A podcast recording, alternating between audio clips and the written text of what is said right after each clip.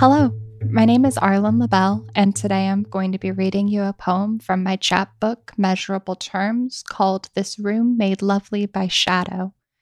I regularly think of my poems as little rooms that I make where me and the reader can sit down and share space for a while.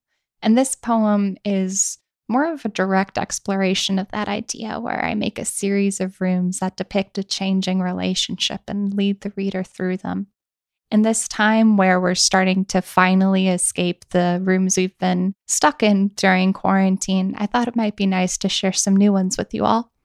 I hope you enjoy it. This room made lovely by shadow. This room with bulbs that move above like passing street lights, dark but speckled in the city. Home is drunk and watching you drive. In this room, submerged in water, is my body made of glass, near invisible, but you can see the scar like pursed lips from a sharp corner. It is found through touch. In this room, the sun cannot heal me. It is mild like a tepid tongued ocean, fathomless to meaningless as a bird call recedes in three parts sectioned like an echo. In this room, you can sit in a nest made of ice and blue glass.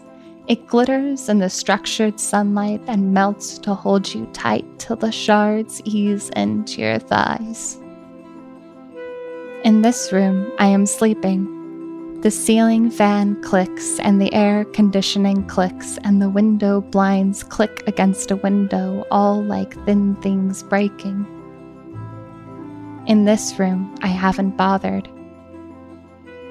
This room, with two pleated cities making music with the seashore sound of passing cars. In this room, I have written your name repeatedly until it became one shape like a loose shadow of ash, and then I switched to a different color.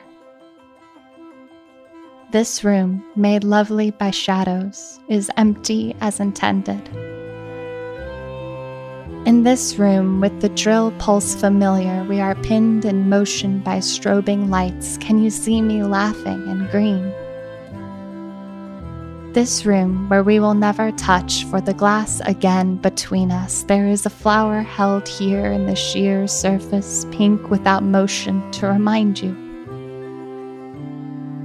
In this room without memory, we have a moment so I can apologize.